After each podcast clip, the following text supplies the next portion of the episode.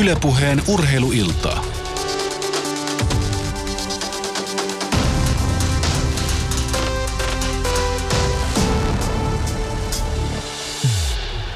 Oikein erinomaisen hyvää maanantai-iltaa, hyvät kuulijat. Tämän päivän urheiluillassa liikutaan aika laajalla ympäri Suomea. Pääsyy on se, että nopea tutkiskelu tuotti tuloksen, että Suomessa pääsarja paikkakuntia eri palloillajeissa on 62 ainakin. Ja ainakin niillä kriteereillä, jotka, jotka me otimme.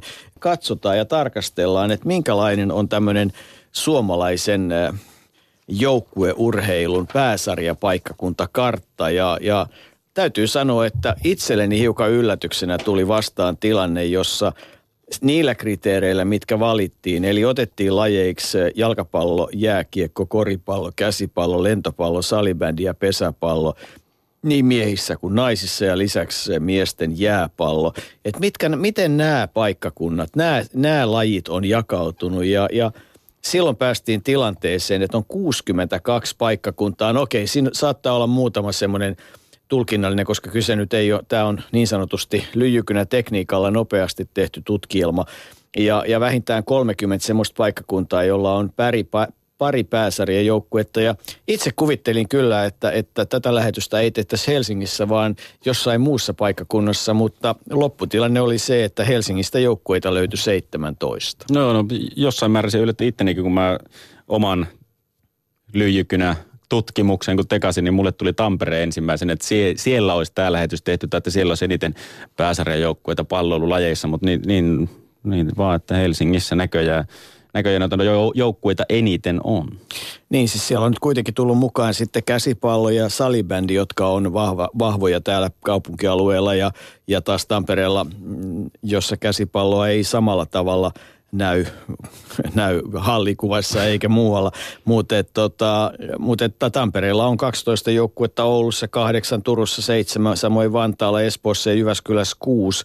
Ja sitten tietysti on joitain semmoisia seuria, jotka esiintyy lukuisissa eri – eri lajeissa. Helsingin IFK, Ilves. Helsingin IFKlla on viisi joukkuetta, Ilveksellä, TPSL neljä, HPK Lukolla kolme eh, ja kahdenkin on aika, aika monia.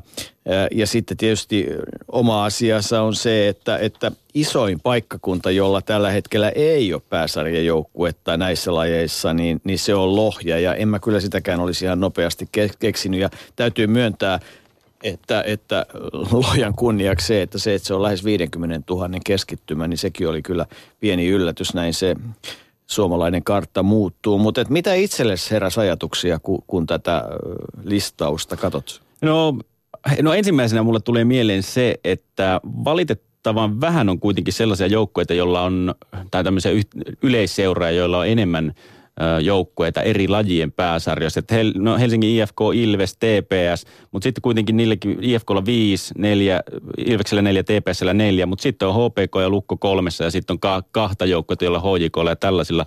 Niin se on mun mielestä vähän valitettavaa. Mun mielestä Suomessa pitäisi olla vähän Ruotsin tapaan, että, että tämmöisiä yleisseuroja – yli lajirajojen ja sitten se, se näkyy Helsingin IFKlla esimerkiksi kannattajakunnassa, että siellä käy kattoon kannattajat ja, ja yleisö käy kattoon semmoisia lajeja, mitä ei välttämättä, jos Helsingin IFK on joukkueet eriytettäisiin toisistaan, että olisi vaikka Helsingin jääkiekko klubi, jääkiekkoseura ja sitten olisi jalkapalloseura eri, että siinä on hyvä mennä katsomaan sitä, sitä jalkapalloottelua, vaikka olisi kiinnostunut enemmän vaikka jääkiekosta, koska siellä on Helsingin IFK.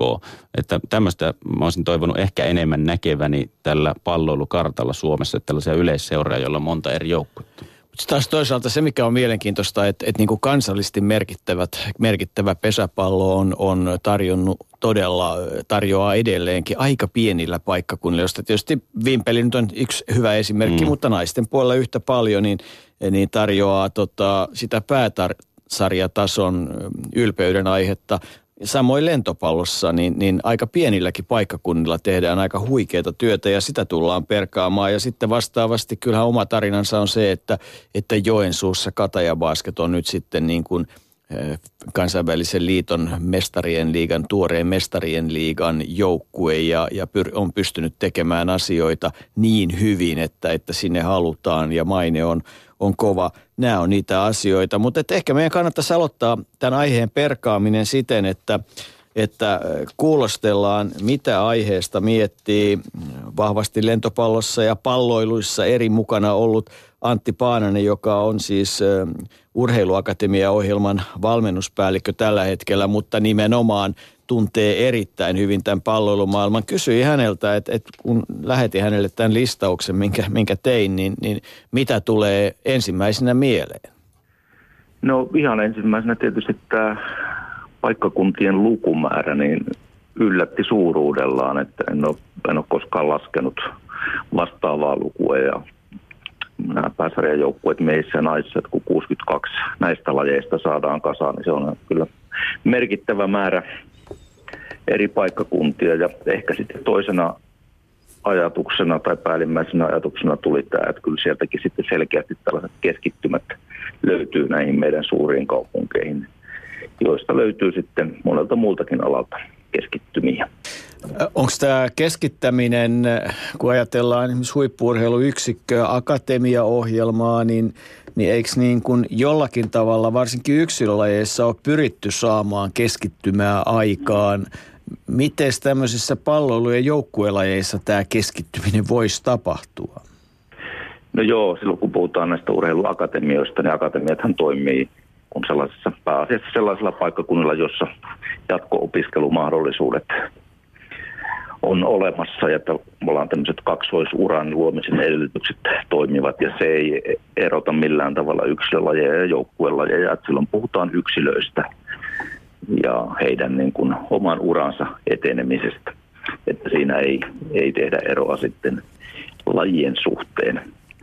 Mutta akatemiathan on itse asiassa tässä listauksessakin äh, mukana vahvasti sillä lailla, että esimerkiksi Kuortaneella on kaksikin joukkuetta. Helsinki Koripalloakatemia pelaa naisissa ylimmällä sarjatasolla ja niin edelleen. Että, että tota, tämähän nyt on sitten jollain tavalla uusi äh, ajattelumalli, että ei ollakaan enää puhtaasti seuramaailmassa. No joo, tietysti vielä ehkä terminologiasta, että me käytetään tästä urheiluakatemia verkostossa, jossa on 20 urheiluakatemia paikkakuntaa. Ne on tällaisia monilajisia akatemioita ja sitten lajeilla on vielä omia akatemioitaan, kuten esimerkiksi lentopallolla on Kuortaneella valmennuskeskus keskittymä ja ja koripallolla on Helsingissä Helsingin Basket Akatemia ja, ja niin edelleen. Me tässä on, puhutaan niin kuin kahden tasoisesta, että tämmöistä monilaisista akatemioista ja sitten on lajien omat akatemiat. Se on tietysti tärkeä lisäys. Kun nyt sitten ajatellaan tiettyjä lajeja, siis rikkauttahan tähän kenttään tuo mm, esimerkiksi nyt just lentopallo ja pesäpallo. Miten näet tämmöisiä paikkakuntia, kun nyt täällä on Kuusamo yhtenä pienenä paikkakuntana ja niin edelleen? Mitkä nämä elinmahdollisuudet on? Viinijärvi on yksi semmoinen paikkakunta pesäpallon osalta. Näetkö, että nämä on, nämä on niin elinkelpoisia paikkakuntia palloilijan kannalta? No joo, kyllä mietin tätä, että mistä, mistä johtuu, niin varmaan niin kuin kahdenlaista näkökulmaa, että on tällaisia niin kuin pitkiä perinteisiä perinteikkäitä seuroja, joissa niin kuin ikään kuin historia toistaa itseään, ne on pitkät juuret sillä joukkuepelitoiminnalla. Mutta sitten on näitä pienempiä paikkakuntia, jotka jossa nousee niin kuin hyvän paikallisen toiminnan kautta tarpeesta, tarve- ja kysyntäkohtaa. Sieltä nousee näitä yksittäisiä, yksittäisten lajien pääsarjajoukkueita. Ja silloin kun se nousee tavallaan sen tehdyn työn kautta, niin silloinhan se ikään kuin on paikkansa ansainnut. Ja tällaisilla paikkakunnilla, niillä joukkueilla, niillä pääsarjajoukkueilla, niin kyllähän se yhteisöllisyyden merkitys, niin se on valtavan iso.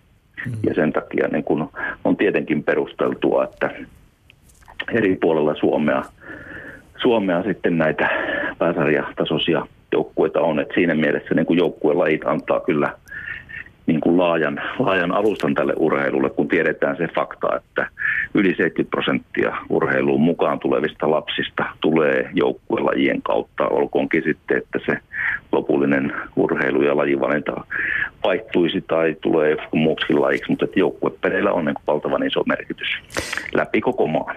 Joukkuepelit on siis sisäänheittolajia tällä hetkellä ja pääsarjatasollakin siis todella 62 paikkakunnalla. Mitä sitten pitäisi tehdä siihen, että se ei jäisi vaan siihen sisäänheittolajiin ja sen kokeilemiseen, vaan että, että sitä osattaisi hyödyntää myös yleensä se laaja-alaisemman lajikokeilun myötä? Joo, kyllä tässä joukkuelajilla tässäkin on tietysti niin kuin iso, iso rooli. Et, et tätä on nyt muun muassa akatemiaohjelma sisällä tehty, että näitä, et kun on, on ehkä lähti liikkeelle tästä, että joukkuepelien päävalmentajataso aloitti yhteiset tapaamiset ja yhteiset keskustelut valmennuksesta, miten lajit voisivat antaa toisilleen lisää inputtia, miten sitä oman lajin osaamista voisi jakaa lajeihin ja vastaavasti saada muista. Ja nyt on menossa sitten Rautakorven Jukan johdolla näillä isoilla urheiluakatemian paikkakunnilla pyritään tätä vastaavaa mallia viemään läpi sitten paikalliselle tasolle, koska se on kuitenkin se ratkaiseva taso että mitä siellä paikallistasolla tapahtuu ja pystyykö siellä sitten keskeiset toimijat omalla paikkakunnallaan niin kuin lajien väliseen yhteistyöhön ja sillä tavalla niin kuin siinä omassa toimintaympäristössään lisäämään sitä omaa osaamista ja sieltä se sitten heijastuu myöskin siihen urheilijan arkeen parempana valmennuksena, yhteisinä asiantuntijapalveluina ja niin edelleen, että tässä, tässä tietysti joukkueella kyllä pystyy suuntaa näyttämään niin kuin on näyttänyt. Et vaikka meillä on niin kuin useita paikkakuntia, lajeja laajasti Suomesta, mutta että jotain meiltä kuitenkin vielä puuttuu niin kuin tästä joukkuepelistä. Meiltä puuttuu sellainen tunnettu, kansainvälisesti pärjäävä seurajoukkue. Ja se on mun mielestä sellainen niin kuin pohdinnan arvoinen paikka, että mikä olisi se laji, mikä olisi se paikkakunta, mikä olisi se seura, joka alkaisi myöskin tehdä Suomea tunnetuksi tuolla kansainvälisillä kentillä nimenomaan seurajoukkueena, että kun mennään aika paljon maajoukkueen vetoisesti, mutta sitten kun on kuitenkin kaikissa joukkuelajeissa on seurajoukkueiden mestarien liikat, eurokapit ja niin edelleen, niin tavallaan sellaista läpimurtoa itse vielä odottaisin, että jostain lajista syntyisi sellainen seura, joka alkaa markkinoimaan ja tekemään Suomea tunnetuksi seurajoukkuetasolla. Ylepuheen urheiluiltaa. Niin, sekin on mielenkiintoinen asia, tämä kansainvälisyys urheilussa ja sitä, että miten niin kuin jääkiekon ja jalkapallon ohella, ennen kaikkea jalkapallon, jossa pääsy kansainvälisille kentille, ja reana sehän tarkoittaa aina myös taloudellisesti kohtuullisen hyvää pottia.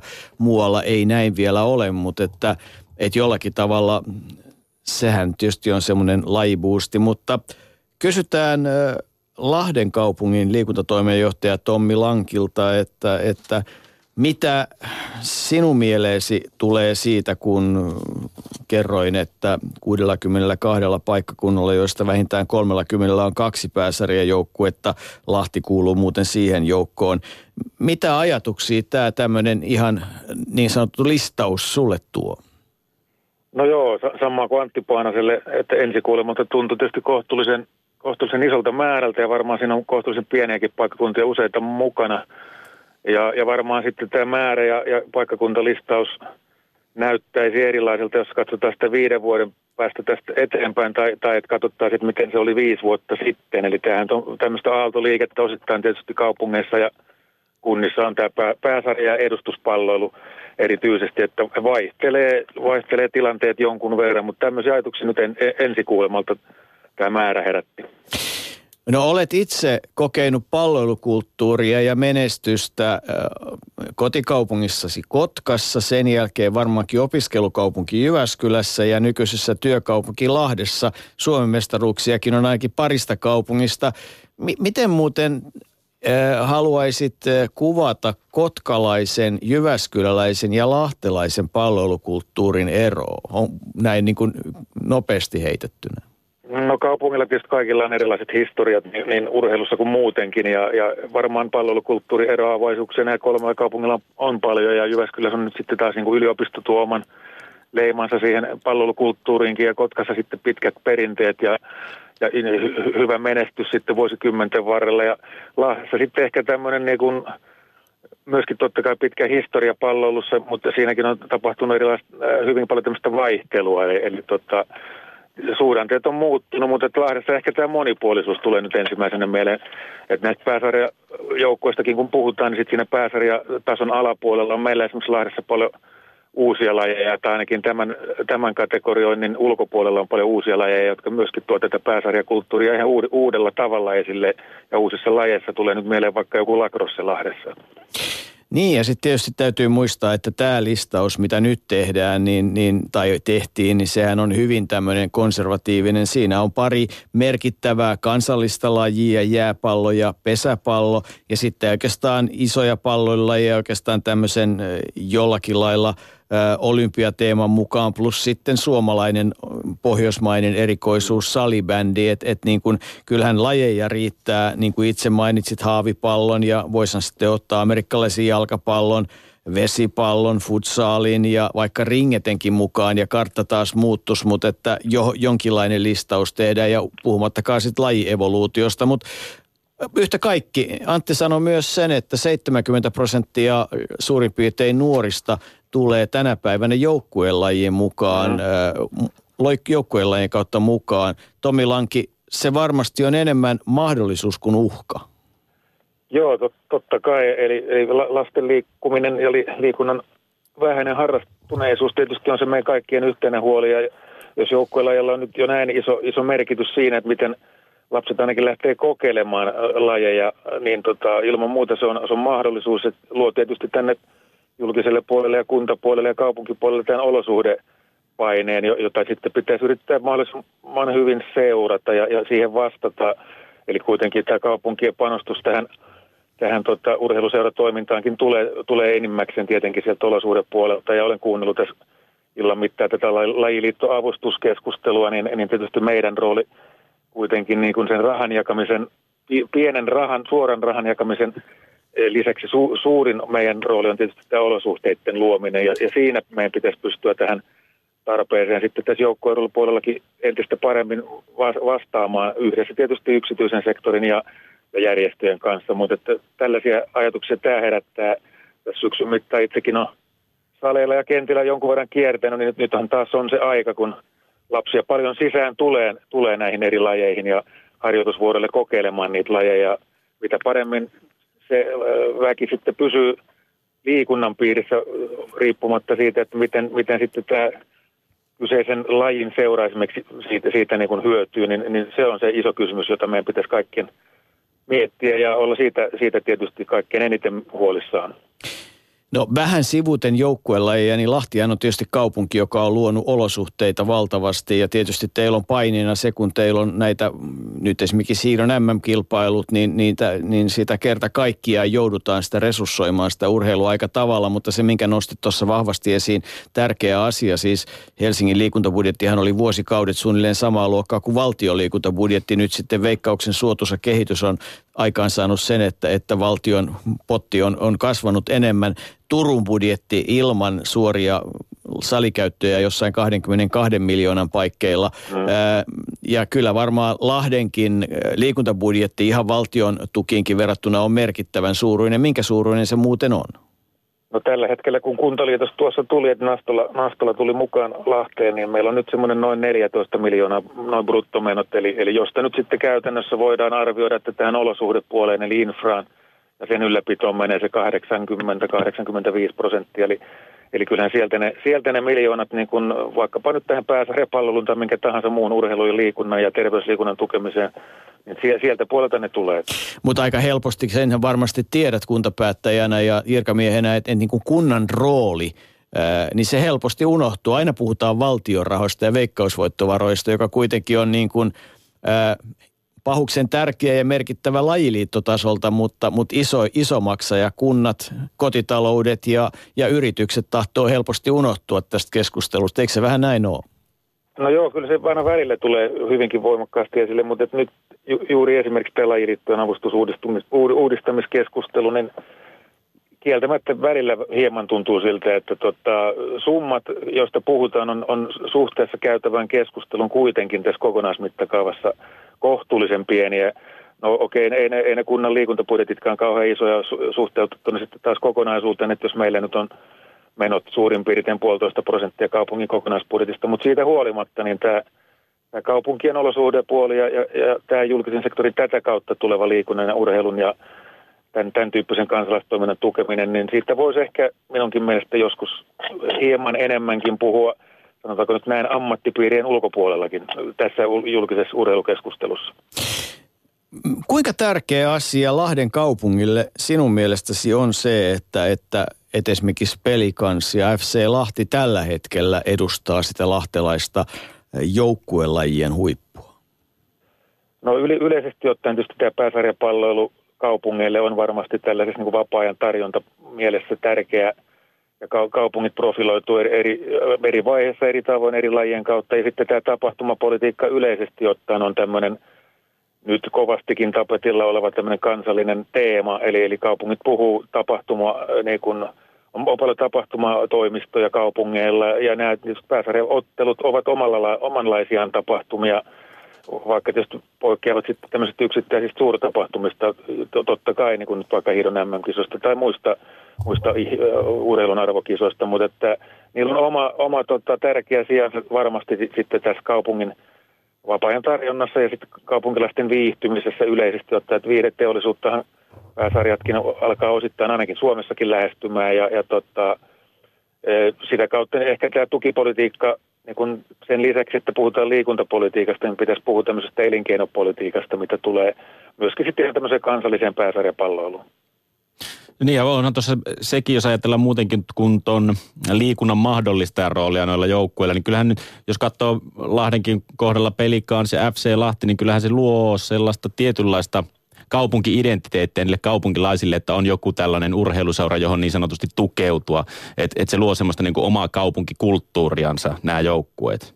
Totta kai se kaupunkiyhteisöllisyyttä, joka nyt koko ajan lisääntyy ja lisääntyy, niin se, se palvelujoukkueella tai joukkueen urheilulla tai urheilulla ylipäätään ja tapahtumillakin on, on niissä iso, iso merkitys. Tietysti näin kunnallisen liikuntatoimen puolesta täytyy sitä nyt vielä korostaa tähän keskusteluun ehkä, että jos resursseista puhutaan, että meillä on kuitenkin taas aika iso vastuu siitä niin kuin organisoitumattoman liikunnankin olosuhteiden luomisesta. Eli, eli pyöreästi nyt voidaan arvioida, että ehkä joku 30-40 prosenttia meidän, meidänkin menoista tai resursseista liikuntapuolella menee sitten siihen liikuntaan, jota harrastetaan ihan kokonaisuudessaan seurojen ulkopuolella, puhumattakaan siitä, että puhuttaisiin niin pääsarjatoiminnasta. Niin, sitten tietysti täytyy muistaa, että tässä nykyisessä ympäristössä, niin kyllähän nyt tänä päivänä jääkiekkojoukkueen ja, ja osin jalkapallojoukkueen ympärilläkin, niin, niin kun puhuit elinkeinotoiminnasta, niin kyllähän ne on ihan kohtuullisen mittavia – lainausmerkeissä yrityksiä ja työllistäjiä, että eihän se kaikkea vähäpätöinen asia ole, että, että niille, jotka ovat lahjakkaita sillä omalla alallaan, niin löytyy sitten myös työpaikkoja. Että. Joo, kyllähän tämä pääsarjapalvelu, vaikka Heikki Halilla ehkä vähän viittasikin toiseen suuntaan, että oltaisiin menty lähdössä niin ammattimaistumisesta niin takaisinpäin, niin se kuitenkin varmaan fakta on, että jos vaikka nyt muistelee oma, omaa pelaaja-aikaa 20 vuoden takaa, niin kyllähän yli 20 vuoden takaa, niin kyllähän siitä totta no, niin on, on kuitenkin niin kuin, tai noin 20 vuoden takaa itse asiassa, niin kyllähän siitä nyt on ammattimaistuttu ja varmaan kustannukset sitäkin kautta noussut. Ja ne on puhutaan oikeasti urheilun ty- ja pelaajien työpaikoista huomattavasti enemmän kuin mitä, mitä aikanaan on on puhuttu. Mutta eikö, eikö tämmöiset lajit niin kuin tavallaan, eikä siitä muuta joku reilu 15 vuotta, kun viimeisen mestaruuden Näin. voitit koripallossa no noin no joo, joo, tarkkaan ottaen. No joo, niin kuhan nyt, no vanheneminen on tämmöinen asia, mutta tota, niin, olin sanomassa sitä, että eihän siis tota, kyllähän niin kuin, jos puhutaan urheilun ammattimaistumisesta, niin kyllä nämä joukkuepalloilut siis, jos puhutaan nyt esimerkiksi vaikka korja lentopallosta, niin, niin tota, se joukkueen kokonaismäärä on kuitenkin sen verran pieni, että, että se nyt se, sen palkka, palkkamäärän kasaraapiminen saattaa olla jollain lailla mahdollista, mutta jos ajatellaan jalkapalloa, jossa vaaditaan kuitenkin parikymmentä, jääkiekossa jopa kolmisenkymmentäkin pelaajaa ja kaikki mikä siihen liittyy, niin puhutaan aivan eri summista, että eikö tämäkin ole niin kuin tosiasia? Joo, kyllähän tuossa nyt täällä Lahden urheilukeskuksessa kun istuskelen, niin tuo naapurihalli tuossa on tietysti aika ison, ison joukon työpaikka, eli, eli Iskuareena jäähalli, jäähalli niin tota, totta on, että nämä, nämä niin kuin, varsinkin tietysti jääkiekko erityisesti, niin kyllähän se niin kuin, työ, työpaikka mielessä ja työllistämismielessäkin on jo jonkunmoinen liiga kaiken kaikkiaan. Ja, no. ja miksei nyt moni, moni muukin laji on niiden liikat. Kyllä, kyllä. Ja sitten tietysti, mutta mitä sitten sanot, jos pelikanssi FC Lahden lisäksi, niin tota, Lahtihan on siis historialtaan mielenkiintoinen paikkakunta, et, että on lentopallon Suomen mestaruutta, on vahva. Moni meitä vanhempi muistaa hyvin Lahden mailaveikkojen hienon historian. On, on niin kuin monessa lajissa, koripallossa on, on Suomen mestaruuksia. Mikä on seuraava laji Lahdessa, jonka arvioit nousevan pääsarjaan, jos et nyt välttämättä nosta esille äh, Lammia paikkakuntana ja lammilaista salibändiseuraa, joka sellaisena on hieno tarina ja haluaa kai identifioitua jollain tavalla Lahteen vahvasti. Mutta, tota, mutta mitä sitten tämän jälkeen? Mitä syntyy? Mikä on se, josta tulee? Onko Lahden koripallo tulossa? No varmaan omalla, omalla tavalla ja omalla uudella otteella ja, ja niin kuin nuoremmalla ja nuorekkaalla otteella on sekin, sekin on ehkä uudelleen tulossa, mutta että ehkä nyt tässä – en lähtisi kauheasti ennustamaan, kun maailma muuttuu niin nopeeseen tahtiin, että tässä voi tapahtua jotakin ihan uutta vielä viiden vuoden sisään, että meillä me eletään niin kuin kaiken kaikkiaan niin, niin nopeata ja nopeasyklistä aikaa tässä liikunnassa urheilussa ja sen kentässä mm. niin tuota, en, en lähtisi, se voi olla jotain ihan uutta, jota me ei vielä edes tiedetä, ja se voi tulla näiden nykyisten lajiperheiden ulkopuolelta. Mm. Öö, Mutta tietysti en, en sitten kuitenkaan taas usko, että nämä vanhat lajitkaan mihinkään katoa, ja joukkueurheilut ja yksilölajitkaan, että kyllä meillä, meillä varmaan tämä perinteikäs lajijoukkokin täällä säilyy, mutta en, en nyt lähtisi tuota varovaisena viranhaltijana tässä kohtaa, niin ehkä arvioimaan. Ja vaikea sitä arvioida, kun ne pitää kuitenkin pelaamalla saavuttaa. Siinä olet kyllä varmasti ihan oikeassa, että, että, että tota, vaikka kuinka lapset tulisikin tänä päivänä 70 prosenttisesti palloilulajien kautta sisään ja sitten urheiluliikkeen iso tehtävä olisi löytää jokaiselle se oma laji tavalla tai toisella ja tarjota se kokeilumahdollisuus laajasti ja niin edelleen, niin se laji evoluutio, että siis kukaan meistä ei tiedä, Siis aivan, aivan loistavia, hienoja lajeja löytyy BMX-pyöräilyiden ja, ja, ja vielä täysin tuntemattomienkin kautta. Että et kyllähän siis urheilun ja laji, urheiluevoluutio on semmoinen asia, mihin ja varmaan se on teillekin aika iso asia pysyä niin kuin nokka sillä lailla terävänä, että, että, tota, että mihin niitä resursseja ja mitä, uusia, mitä uutta infraa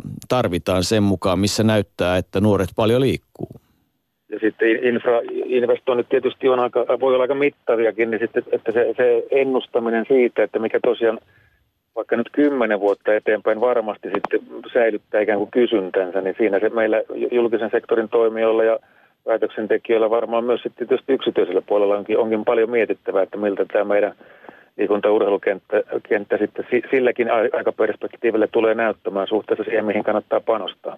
Toisaalta... Pohtia nimenomaan sitä liikunnan harrastuneisuutta. Mutta jos ajatellaan ihan näiden pääsarjapaikka pääsarjajoukkueiden kannalta, niin siinä miehessä Lahdessa on kai aika, voit vähän huokasta, koska jäähalli on olemassa ja, ja jalkapallo asiat on kunnossa ja kyllähän Lahden sisäpalloilijoillakin olosuhteet näyttää tällä hetkellä se, mitä siellä on saanut vierailla, niin paljon huonomminkin voisi asiat varmasti olla. No näinkin, mutta tietysti jos paikalliskeskustelua pääset seuraamaan, niin monenlaisia muitakin mielipiteitä tietysti meille, meille tuota esitetään. Ja se on ihan hyvä näin, että, että lajit ovat kiinnostuneita omista olosuhteistaan ja keskustelu käy vilkkaana lajista riippumatta. Näin se on. Tietysti Helsingissäkin varmaan keskustellaan Helsingissä, jossa kuitenkin on 17 joukkuetta pääsarjassa, niin kyllä joku saattaisi nostaa kysymyksen siitä, että onko tässä kaupungissa sisäpalloiluhallia, mutta jääköön se nyt toiseen keskusteluun. Tommi Lanki, hienoa kun pääsit mukaan ja, ja tota, voin vaan kuvitella, että aika työntäyteinen vuosi on edessä, kun mietin, mitä 2017kin tapahtuu siellä Lahdessa. Ei muuta kuin lykkyä siihen. Kiitoksia. Ylepuheen urheiluiltaa. Jaha, Jere, matka taitaa jatkua sitten. Mentäisikö välillä vaikka Kuusamon suuntaan, mitä oot mieltä? No mikä jottei, Kuusamo on mukava paikka käydä. No minkälainen, miten se on niin mukava? No se on hienon näköistä ja mukavaa porukkaa sen verran, mitä mä oon siellä käynyt, niin koskaan ei ole tarvinnut niin sanotusti pettyneenä lähteä pois. Onko Tarmo Ronkainen Kuusamon muka mukava paikka? Kyllä, ilman muuta. Äh, Jere teki mainospuheen sinun puolestasi, niin? kyllä vain, no, kyllä vä- vain. väärässähän mä en ollut. Et missään nimessä, aivan, aivan oikeassa. Minkälainen se, tota, minkälainen se teidän joukkueen ö, merkitys siellä Kuusamossa on? Onko, onko väki ottanut sen omakseen? Ovatko kaikki siellä pelaavat kuusamolaisia? Onko se kuusamolaisten yhteinen yritys? Joo, kyllähän kaupunki ja yrittäjät ovat ottaneet hyvin tämän mukaan ja samoin myös yleisö. Meillähän sanotaankin, että meillä on Kuusamossa niin naisten liikapuolella niin paras yleisö, mitä on. Mm. Ja tuota, omia, omia pelaajia meillä on tällä hetkellä kuusamolaisia, ei ole kuin yksi kappaletta. Meillä on kolme amerikkalaista, yksi Ukrainan tyttöjä ja muut sitten sieltä Keski-Suomesta, Etelä-Suomesta olevia pelaajia. Miten te tämän kaiken saatte aikaan? Sehän on niin kuin huima suoritus. Te, tota, te tarjoatte kuusamolaisille hienoja pelaajia ympäri ämpäri ja samalla luotte sitä mallia tuleville kuusamolaisille urheilijoille. Tulkoot lentopallon kautta sisään ja harrastakoot sitten mitä tahansa. Niin, niin miten te teette pienellä paikkakunnalla? Mistä se, mikä, mikä taikanappi teillä on, että saatte resurssoitua moisen? No ens, ensinnäkin tuota, me on pyritty siihen, että mitä me luvataan, niin se myös tehdään. Ja mieluummin aina pikkusen paremmin. Ja sanotaan varsinkin kotimaisiin pelaajien keskuudessa, niin kieltämättä ehkä meidän hyvä maine on levinnyt ympäri Suomea. Ja tämä on ollut vähän vuosi vuodelta pikkusen helpompi, helpompi saada myös kotimaisia pelaajia tänne. Mm. Minkälaisella budjetilla te joudutte suurin piirtein pyörittämään sen kuvion läpi? Paljonko sitä pitää, pitää kerätä kasaan? No, meillä kaikkiaan tulevalle kaudelle budjetti pyörii siellä 240 000 eurossa. Mm. Tota, mites Kuusamon kaupungin olosuhteet teitä avittaa tällä hetkellä? Mahtuuko kaikki halliin sisälle ja mitäs toiveita siihen suuntaan tällä hetkellä on? No ky- kyllä kaikki, kaikki mahtuu. Meillähän on todella hieno halli, vaikka on tehty tässä jo 25 vuotta sitten, mutta oli siinä vaiheessa aikaansa edellä oleva halli. Mm. Mitä, mitä sinulle sanoo se, kun, kun listataan, että, että Suomessa on 62 tämän listauksen mukaan 62, reilut 60 paikkakuntaa, jossa on pääsarjatoimintaa ja 30 niitä on vähintään pari ja Kuusamo kuuluu siihen joukkoon. Mit, pidätkö yllättävänä tätä lukumäärää? No joo, kyllä, kyllä pidän. Että se oli, kuulin jo päivällä tästä, niin minusta se on aika, aika iso. Että ymmärrän nämä kaikki suuret Suomen kaupungit, mutta sanotaan lentopalloa on varsinkin myös pienillä paikkakunnilla mm. ihan mestaruusliikatasolla. Se varmaan sillä lailla onnellista, että kuitenkaan ei tarvi olla 20 pelaajaa. Jääkiekkojoukkueen taloustalkoihin, että varmaan niin kuin ammattilaismielessä ihan hevin lähtisi mukaan vai?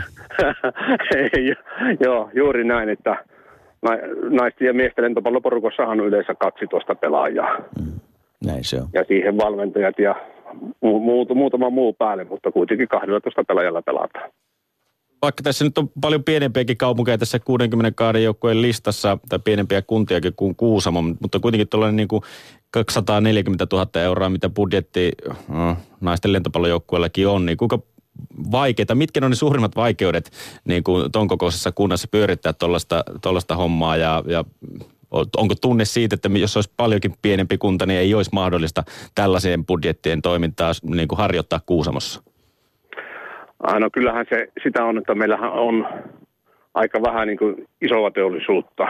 Että meillähän on niin kuin elintärkeä kaupungin avustus, pölö, nyt kun palataan Pölkky Kuusamon nimellä, niin Pölkyn panostus on todella huomattava. Mm. Että tietää, että jos jäisi pois, niin tuota, ei pysty tässä tällä tasolla pelaamaan missään nimessä. Että nyt meillä on kuitenkin tarkoitus mennä mitallipeleihin. Siellä on selkeä tavoite. Onks... Että sitten pyörittäisiin helposti jos jäisi nämä isommat pois, niin palattaisiin ehkä niistä sijoista 9-11 siinä tapauksessa. Sanohan, kun itseeni mietityttää semmoinen asia nimenomaan tämmöisen palloilumaailman kannalta, että jollakin tavalla entisaikaan tuntui siltä, että, että, että tavallaan niin kuin pienyrittäjistäkin oli mukava tukea sitä toimintaa erilaisten ilmoitusten ja muiden myötä. Ja, ja tota, sitä, se koettiin hyvänä asiana, mutta jollakin tavalla tässä on ollut semmoinen aikakausi, jossa – jossa se, että tarjotaan nuorille harrastusmahdollisuuksia ja tarjotaan pelimahdollisuuksia ja tuetaan sitä toimintaa, niin sitä pidetään niin kuin tyhmänä, kun ei sitä tule semmoista selvää näkyvää vastiketta saman tien. Niin mitä sanot tähän asiaan? Mm, no kyllä varmaan osittain näin onkin. Meillä sanotaan, että meillä Kuusmossa meillä on se etu tässä, että me olemme ainoa, niin kuin mikä pelaa mestaruus liikatasolla. Sitten on kakkos, kakkostasolla kolmosta, nelosta, vitossarjaa pelaa niin kuin muut kilpailevat lajit. Niin meillä on tässä, tässä kieltämättä se valtava etu, kun olemme ainoa mestaruusliikajoukkue. Mm. Mutta tavallaan niin kuin, onko Kuusamossa sitä henkeä, että, että tämmöisen hyvän asian tukeminen, niin siitä tulee hyvä mieli ja, ja sen takia sitä tehdään? Kyllä, kyllä, ehdottomasti näin. No sitten se, että kun aika usein syyllistetään joukkuelajeja siitä, että tai joku saattaa syyllistää siitä, että joukkuelajit vie hyvät harrastajat, niin oletteko sitten monta hyvää hiihtäjää ja yleisurheilijaa vienyt eräveikoilta ja kumppaneilta? Epäilen, että ei ainuttakaan. Mm. Toimiiko yhteistyö? No toimii, toimii, toimii jollain lailla kieltämättä, mutta teemme kyllä minusta aika vähän sitä yhteistyötä, että varmasti voitaisiin tehdä huomattavasti enemmänkin. Mm. Niin, että siis toisin sanoen lajien välistä yhteistyötä voisi erityisesti lisätä ja, ja että tavallaan ää, varsinkin jatkossa saattaa olla tilanne se, että palloilla ei vielä vahvemmin on sisähe, tai uudet lajit on sisäheittolajeja urheiluun ja, ja niin edelleen. Miten itse, miten tämä teidän joukkueen pärjääminen on näkynyt? Onko, onko nuoria – tyttöjä ja poikia tullut lentopallon pariin enemmän? Joo, kyllähän se, kyllähän se on niin poikinut, poikinut, että meillähän on varsinkin tyttöpuolella on ihan kivasti junioreita. Poikapuolella nyt on tuota huomattavasti vähemmän, että tuo ei ole varmaan tällä hetkellä kuin vähän yli kymmenen poikaa. Mm poikaa harrastamassa ja sitten tyttäri löytyy varmaan joku 780. Tietysti ikäluokat pienenee kaiken aikaa Suomessa ja yhtä aikaa sitten tietysti tilanne on se, että, että harrastusmahdollisuudetkin on lisääntynyt. Että jos entisaikaa se oli yleisurheilu, paini ja hiihto, niin nyt on kyllä paljon enemmän. Taitaa Kuusamossakin lajikirjo olla jo aika laaja.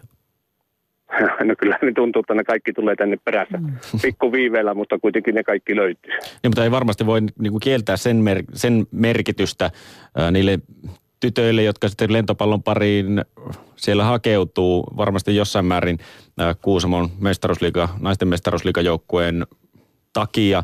Siis se, että pystyt huomaamaan, että omalla paikkakunnalla, kun aloitat tämän lajin, niin sä voit omalla paikkakunnalla pelata niin kuin noinkin korkealle tasolle, korkeammalle, mitä Suomessa pystyy pelaamaan. Niin se ei varmaan ihan pieni syy siihen, että, että valitsee lajiksen lentopallo just Kuusamossa.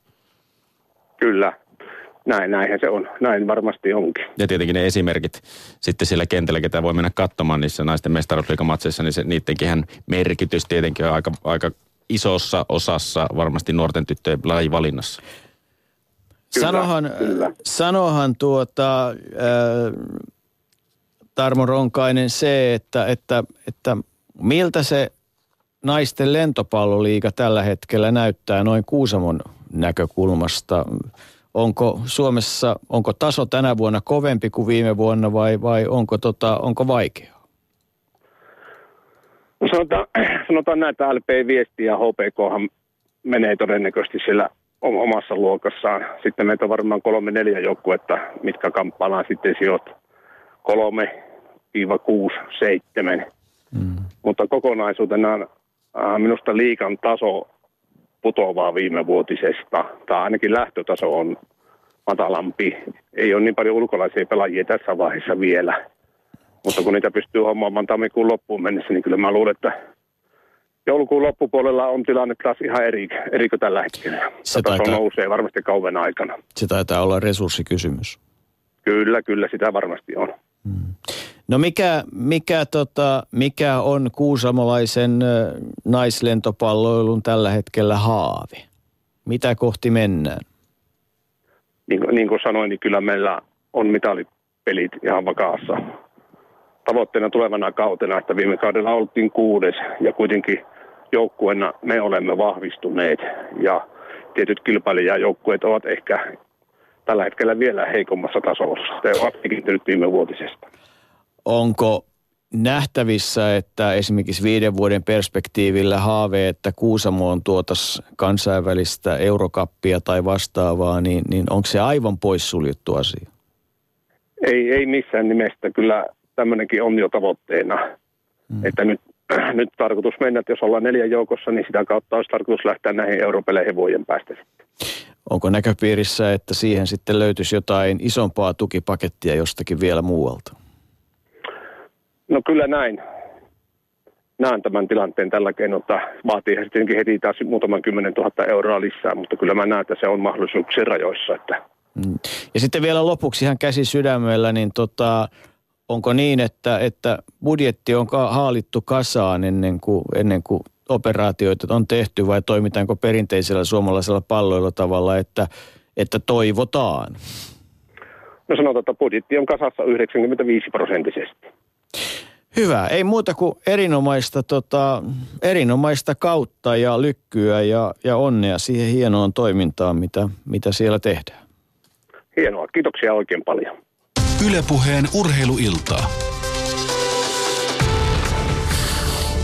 Joo, kyllä tota, Suomi on täynnä uskomattomia, uskomattomia tarinoita. Mitä sanot? On joo ja yksi uskomattomimmista tarinoista edelleenkin, kun tätä listausta katsoo, niin on varmasti toi, siis Vimpelin osanotto tässä listassa. Siis jos kunnassa on reilu 3000 asukasta ja kuitenkin kaksi joukkuetta on pääsarjatasolla ja vielä eri lajeissa. Miehissä tietenkin pesäpallo ja sitten naisissa ollaan koriksessa pääsarjatasolla. Ja sitten öö, vielä to, niin kun, kun puhuttiin tästä merkityksestä, joukkueiden merkityksestä sille tietylle paikkakunnalle ja kaupungille, niin kyllähän Vimpelin, mer- Vimpelin vedove merkitys Vimpelille on ihan äärettömän suuri. Kyllä on harva tietäisi Vimpelistä, jos ei pesäpalloa siellä pelattaisi. Ja vielä se, että jos, mitä noissa oli Superpesiksen finaaleissa, viimeisessä finaalissa taisi olla 4000 300 jotain katsojaa ja jos kunnassa itsessään jo 3069 asukasta viimeisimpien mittauksien mukaan, niin voi, voi laskeskella, että, että kuinka suuri juttu pesäpallo siellä on. Tuskinpa ihan tuhatta kuusamola tai sotkamolaista oli katsomassa Vimpelin ja Sotkamon välistä viimeistä finaaliottelua saarikentällä, että kyllä siellä taisi mennä Vimpelin rajojen ulkopuoleltakin tulla läheltä paikkakuntalaisia katsomaan. Tämä on itse asiassa muuten hyvin tämmöinen etelä-eurooppalainen ilmiö, että, että itse kaupungin tavallaan tai paikkakunnan vaikutusalue on se, mitä mitataan. Ja, mutta että kyllähän niin kuin Vimpelin tarina siinä mielessä, jos mä nyt en ihan väärin muista eilistä tai kun toissa päivää, niin eikös Vimpelin veto voittanut Lappeenrannan Kätsin, joka on hallinnut tota, suomalaisia naiskoripallomarkkinoita vuosikaudet, niin taisiko olla niin, että Lappeenranta kärsi ensimmäisen kotitappion ties mihin aikaan ja, ja Vimpelin vedolle, että et niin kuin, kyllähän tämä nämä, nämä on hienoja tarinoita, kun nämä syntyy ja, ja mitä se sitten voi tuoda tullessaan, niin se on sitten ihan oma asiansa. On joo, ja eikä ainoastaan Vimpelissä tietenkin, jos esimerkiksi Pielavedellä Sam, Sampo Volle lentopallojoukkue, niin eihän tuolla Pielavedelläkään ole vajaa 5000 asukasta, että isoja juttuja, ne on, ne on varmasti sielläkin, että ei ainoastaan Vimpeli ole ainut tässä listassa, niin tuollainen kunta, missä sitten on, on, on vähemmän porukkaa, mutta kuitenkin pelataan pääsarjatasolla jotain palloa. Niin, ja siis kyllähän Karja on BK46, Aivan. joka siis on pelannut ihan maailman tai lentopallon huipulla ja, ja, ja vuosikaudet pyörittänyt sitä toimintaa kaiken, kaiken kaikkiaan ja, ja ja muistan joskus aikanaan, kun kävin Karjalla tekemässä tarinaa siitä ja oliko jotain käsipallohistoriaan liittyvää tarinaa, niin siellä kovasti murehdittiin, että nyt on kauhea ongelma, kun pitäisi varmaan tuo jäsenmaksu 20-25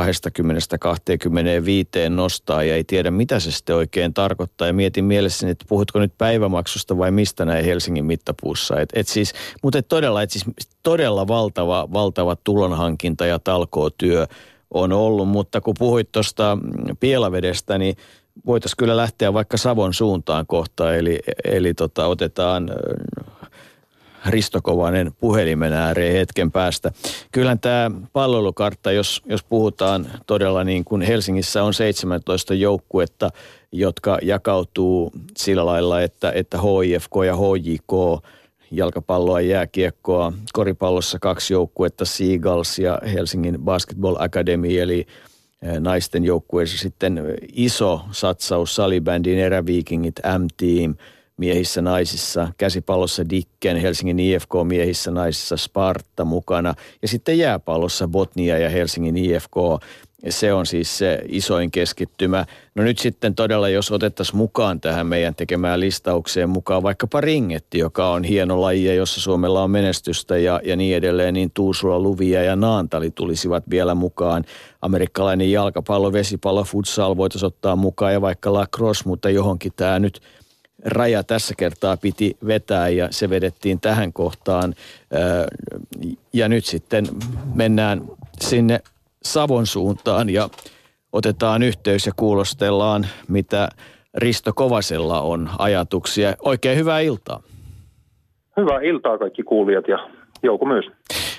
Ää, täytyy kysyä, että oletko kuunnellut vai tulitko suoraan tota, niin sanotusti harjoitustöistä?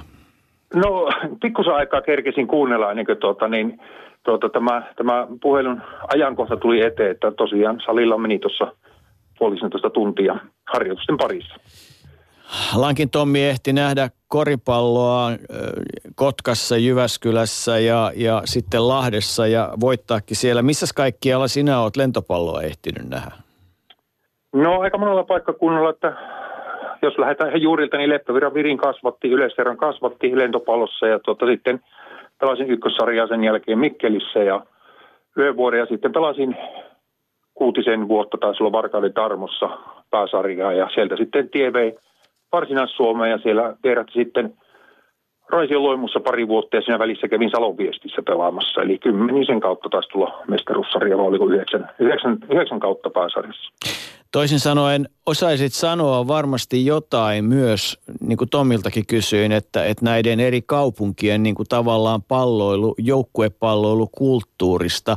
No Salo taisi olla siinä vaiheessa, kun sinne menit jo aika niin kuin tavallaan tuore tapaus, mutta, mutta, mutta Varkaudessa oli, oli sitä historiaa jonkun verran ja niin edelleen. Osaatko löytää jotain erityispiirteitä näistä paikkakunnista, jossa itse pelasit? No siitä on jo sen verran aikaa, että, että en varmaan kaikkea muista. Kyllähän siellä jotakin tota, löytyy, löytyy kulttuurissa ero. Ehkä, ehkä vaikea tota, verrata, mikä seura olisi ollut hyvä tai huono jossakin asiassa, mutta kyllä semmoinen, sanotaanko ehkä tuolla Varsinais-Suomessa, niin oli, oli semmoinen yhteisöllisyys ehkä vähän vahvempi kuin mitä siihen aikaan se oli tota, esimerkiksi Varkaudessa, että, että Varkaudessa se menestys ja se huippujoukkueen ympärille rakentuva toiminta, niin se oli niin paljon keskiössä, että, ja siellä ei ollut vielä niin pitkää historiaa pääsarjassa kuin esimerkiksi tuota Loimussa, että siellä oli, siellä oli ehkä vahvempi se y- y- yhteisöllisyys, mutta ei se tarkoita, että jompikumpi seura olisi ollut huonompi kuin toinen, mutta tämä tulee ehkä näin pitkän ajan jälkeen päällimmäisenä mieleen, ja Salon viesti oli silloin nousia joukkue, että se oli aika pitkän, pitkän tuota, aikaa oli pääsarjassa aikanaan, mutta sitten oli monta vuotta ykkössarjassa ja sitten oli se yhden vuoden, kun Salonviesti oli noussut pääsarjaan tasa, niin takaisin, niin siinä oli aika monen se huuma sitten, kun oli vielä paikallisvastusta ja Perttelin peikot siellä. Että, et, et, mutta tuota, sama laji, samalla tyylillä harjoiteltiin ja tuota, yhtä hienoa oli, oli edustaa, edustaa kaikkia näitä, näitä seuroja. No nyt joudut ottamaan sitten myös toisenlaisen tota, roolin itsellesi, nimittäin ei riitä, että olet lentopalloihminen, vaan sun pitää nähdä laajemmin kokonaisuus palvelujen kannalla, koska taidat tällä hetkellä olla, eikö niin, että Savon liikunnan vetäjänä? Pohjois-Savon liikunnan aluejohtajana kyllä. kyllä. Tota, mites, miten siellä alueella näkyy tämä pääsarja palloilujen vaikutus esimerkiksi nuorten liikuttamiseen? No kyllähän se näkyy tosi voimakkaana, varsinkin Kuopiossa, missä on kaksi tuota, äh, ison lajin pääsarjaseuraa, eli, eli on miehissä ja naisissa on jääkiekossa ja jalkapallossa pääsarjassa joukkueet, niin varsinkin juniorikaupan ja sitten juniorikupsin juniorimäärät, nehän on, on valtaisat, että toista tuhatta, se on meidän mittakaavassa iso, iso liikuttaja tietysti. Ja sitten sit on tietysti, meillä on tanssiseura, voimisteluseuraa, golfseuraa, joissa on paljon, paljon myöskin jäseniä, mutta kyllä tietysti joukkueen lajit vetää, vetää monesta syystä aika, aika paljon. Ja sitten, no Kuopiot, jos vielä ajatellaan, niin täällä on vielä salibändi, siellä on seura verho, velhot, jossa on paljon tota, junnuja, että ne, ne vetää ja en mä tiedä, tärkeintä on, että lapset löytää liikunnan ja urheilu, oli se laji mikä tahansa. Mutta kyllä aika iso kirjo on Pohjois-Savossa ja Kuopiossa ja tuota, ei se ainakaan vähenemään ole se lajikirja. Niin, ja ei sinne Pielavedekään taida pitkä matka olla. Ei ole Pielavedelle, että siellä on Sampon lentopallo ja sitten Kuopiossa on tietysti Pujovolle juniorit taitaa olla kolmanneksi suurin lentopalloseura tällä hetkellä ja itsekin vedän siinä noita noin 12-vuotiaita poikia on juniorivalmennuksessa mukana, että, että kyllä täällä niin kuin iholla ollaan tämän urheilun suhteen tuossa junioripuolella aika, aika tiiviisti. Mikä näillä, mikä esimerkiksi Pielavedellä sen, sen Sammon merkitys noin fanikulttuurimielessä tai, tai paikkakunnan kannalta on? Kuinka iso se merkitys sun mielestä on? No onhan se valtava. Siis ihan, ihan pelkästään se, että kuinka moni pielavetinen käy katsomassa pelejä ja sitten mistä pielavesi tunnetaan. Totta kai Ruuskasen Antti hienoista tuota, niin heitosta, mutta kyllä se lentopallo on, on mistä Sampo ja Pielavesi paljon tunnetaan. Ja sitten täytyy muistaa, että se ei rajoitu pelkästään siihen oman seuran kannattamiseen, vaan Pielaveden Sammon porukat järjestää, kun aina, aina kun Suomi pelaa jossakin arvokisakarsintoja tai menee arvokisoihin, niin kuin onneksi aika usein meneekin, niin lähtee Pielavedeltä fanibussia, paljon muuta porukkaa, joka sitten, sitten lisää tätä lentopallon kulttuuria ja kannattamisen tuota kulttuuria ja lajiarvostusta niin valtaisasti. Että, että kyllä, kyllä Pielavedellä niin on lentopallo on iso, iso asia. Ja no mit, koko Pohjois-Savossa. No miten Pielaveden lentopallon ja Kalpan jääkiekon tota, ää, identiteetti, miten ne eroaa toisistaan? Jaa, nyt on paha kysymys. Tarkoitan no, lähinnä ehkä... sitä, että, että, että jos Pielavedellä kaikki kokee omakseen, niin, niin onko, onko kalpa Kuopiossa merkityksellinen asia Kuopion kannalta? On totta kai, ja kyllähän Kalpa ja Kups on täällä koko Pohjois-Savolle merkityksellisiä, se on, se on selvä. Ja, mutta sitten jos ajatellaan tuota Pielaveden Sampon joukkuetta, niin nyt he on pelannut muutaman vuoden kotipelit myöskin Siilijärvellä, eli se, se tota, toiminta-alue on pikkusen laajentunut. Ja tietysti sitten kun kilpailu on kova, niin millä keinoilla Pielavesi saa houkuteltua itselleen riittävän paljon hyviä pelaajia, että pysyy siellä kärjessä. Ja kärjen tuntumassa koko ajan, että, että ei varmaan helppoa mutta hyvin ovat onnistuneet ainakin tähän asti. Et mm. Sanotaan, että yle, yleisömäärät, mihinkä niitä aina vertaa, minun mielestä jos Siilijärvellä tai Pielavedellä on 700-800 katsoja kotipeleissä, niin se on kyllä tosi paljon lentopalloon ja, ja osoittaa kyllä sen lajin vetovoima ja tuota, joukkueen kiinnostavuuden. Nyt mainitsit tuossa Ruuskasen Antin, niin, niin yksi mieliaiheita on se, että kun aina asetetaan vastakkain hienot yksilölajit ja, ja joukkuelajit, ja kun itse haluaisi nähdä sen, että kun on sutjakka, lentopallo, koripallo, käsipallo, tyttö ja, ja tota, ja sitten voisi kuvitella, että kun niille keihää antaisi käteen ja käskisi kokeilemaan, niin, niin jokuhan sieltä livauttaisi 50 metriä noin kylmiltään ja parin vuoden kuluttua heittäisi olympiakisoissa, jos liikuntaväki osaisi toimia oikein. Saatko kiinni tästä asiasta? Kyllä saan ja tota, on ihan, ihan samaa mieltä, että turhan aikaisin valitaan syystä tai toisesta se niin sanottu oma laji, että, että se, että juniorimenestys, minkä verran se tavallaan sanelee sitä, että, että miten aikaisin joku laji valitaan tai onko se sitten tuota joukkuelaji tai yksilölaji, niin kaikkein tärkeintä on, että lapset tulee urheilun pariin ja sitten pitäisi löytää se oikea reitti tai oikea tapa, että mistä sitten löytyy se oma laji, jos haluaa kilpailla ja tuota varsinkin huippuurheilijauran tavoitteena. Niin siihen tarvii kyllä paljon, paljon apua ympäristöllä, ympäristöstä. No, mutta kun olet tuossa positiossa kun olet, niin, niin miten me saatas jokainen urheilusta kiinnostunut? Siis kun hän on tullut mukaan joukkueen lajin kautta, niin, tota, niin, niin miten me saatas aikaan niin, että hän joka tapauksessa kokeilisi vähintään viittä lajia jollakin tavalla? Miten, miten se saadaan aikaan?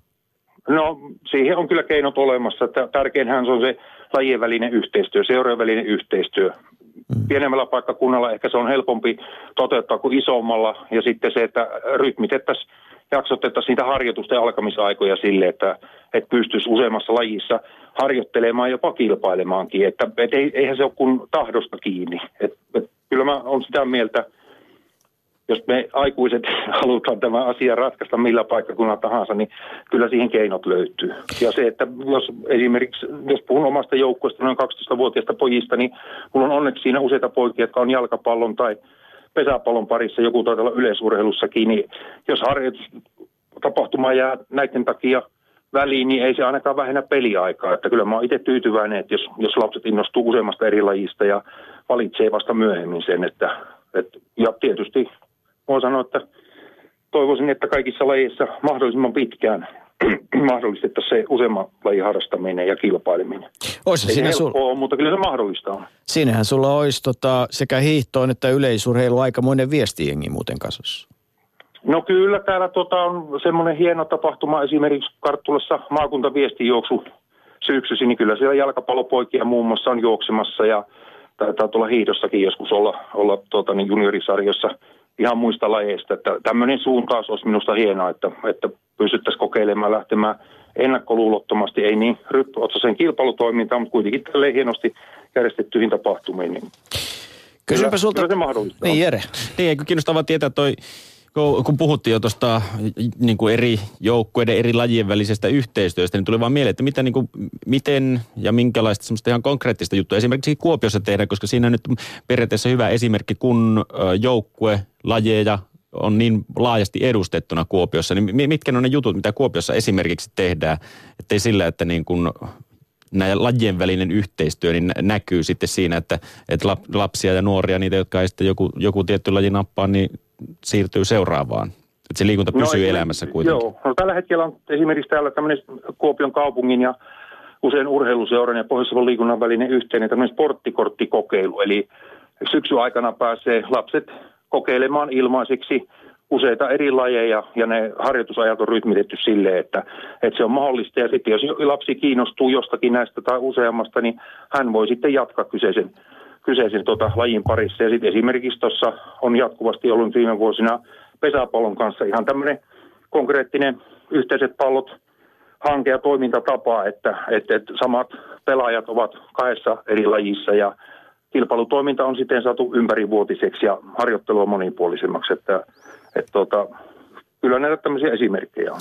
Määrää tulee ihan sattumalta vai vihkaa, vaikka ei edes tiedä harjoittelevansa. No juuri näin ja sitten tietysti itse ajattelen, ajattelen että tärkeää olisi se vartalon hallinta ja ihan perusominaisuuksien kehittäminen alusta lähtien. Eli sen takia tämmöinen voimistelu, yleisurheilutyyppinen pitäisi olla kaikilla lapsilla jollain tavalla ohjelmassa. Oli se sitten ohjattua tai vähän, vähän tuota, niin organisoimatonta, mutta kuitenkin nämä varhaiset valinnat johonkin joukkuelajin suuntaan, niin ne kyllä yksipuolistaa väkisin sitä harjoittelua, ei sitä pääse mihinkään. Vaikka kuinka hyvä valmentaja siellä joukkueessa, niin se kokonaisliikuntamäärä viikossa pitää kuitenkin sen verran iso olla ja ei ole mitään järkeä sitä läheskään sitä kaikkea niin ohjatulla toiminnalla mm. tuota, hoitaa. Niin sen takia tämä monipuolisuus, monilajisuus niin on kyllä minun mielestäni hyvä, hyvä asia ja suositeltava asia ehdottomasti. Ja sit kun siihen tähän soppaan vielä otettaisiin mausteeksi tai vaikka perustaksi liikkuva koulu ja monta muuta asiaa, niin sittenhän vasta oltaisikin semmoisessa liikuntamyllyssä, että apua sieltä pois. Joo, kyllä, kyllä. Tota, liikkuva kouluohjelma on hyvä ja siinä on paljon urheiluseuroja toteuttamassa sitä, että, että siinä niin kuin se koulun ja, koulun ja urheiluseuran välinen yhteistyö toteutuu kyllä erinomaisella mm. tavalla. Mutta tota, niin kuin sanottu, niin, niin joukkueella ei tuo mukaan ja, ja sitten on liikuntaväen yhteinen tehtävä katsoa se, että onko se se laji vai mitä tehdään, että, että niin kuin pois se kateus meistä. Mutta ei muuta kuin tota, mukavaa liikunnallista syksyä sinne teidän kulmille ja, ja menestystä sille joukkueelle, jota, menesty, jota valmennat erityisesti niin kuin yksilövalmennuksen näkökulmasta. Joo, kiitos paljon. Ylepuheen urheiluiltaa.